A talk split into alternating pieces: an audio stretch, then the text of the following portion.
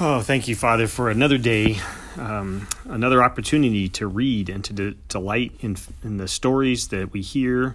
I do pray that for those who are listening, that they would know your word above all things, that they would delight in hearing the scripture that's not as it's not a piece of fiction, but just real history that happened that's a revealing of all that you've done on this earth. So I thank you that we have this time to read together. In Jesus' name, amen. So we're reading chapter 44 um, from James Herriot's book, All Creatures Great and Small, St. Martin's Press, 1972. All right. I was spending Tuesday evening, as I spent all the Tuesday evenings, staring at the back of Helen Alderson's head at the Darrowby Music Society. It was a slow way of getting to know her better, but I had been unable to think of a better idea. Since the morning on the high moor when I had set the calf's leg, I had scanned the daybook regularly in the hope of getting another visit to the farm. But the Aldersons seemed to have lamentably healthy stock. I had to be content with the thought that there, there was the visit at the month end to take off the plaster.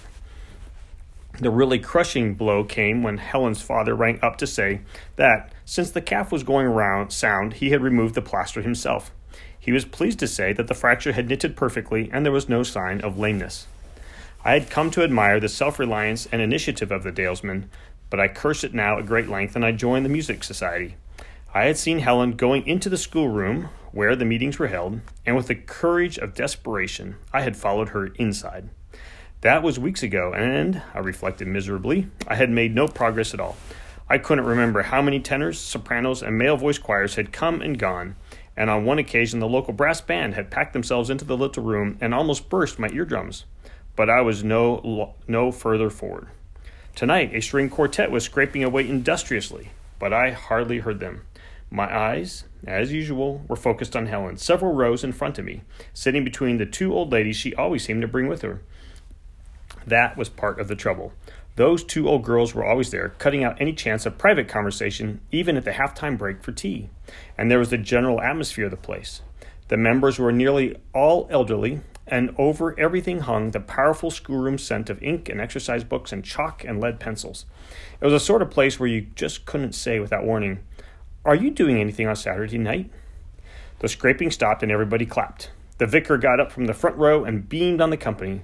And now, ladies and gentlemen, I think we might stop for 15 minutes as I will see our willing helpers have prepared tea. The price, as usual, is threepence. There was laughter and a general pushing back of the chairs.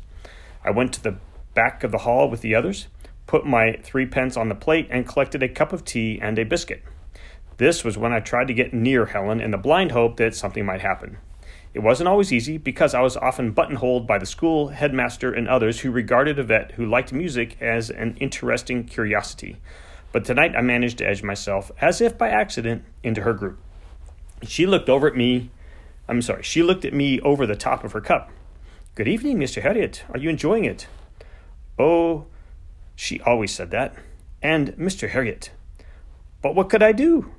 Call me Jim, I would, would sound great. I, I replied, as always, Good evening, Miss Alderson. Yes, it's very nice, isn't it? Things were going with a bang again. I munched my biscuit while the old ladies talked about Mozart. It was going to be the same as all the other Tuesdays. It was about time I gave up the whole thing. I felt beaten. The vicar approached our group, still beaming. I'm afraid I have to call in somebody for the washing up rota. Perhaps our two young ladies' friends would take it on tonight. His friendly gaze twinkled from Helen to me and back again. The idea of washing up teacups had never held much attraction for me, but suddenly it was like sighting the promised land. Yes, certainly, delighted.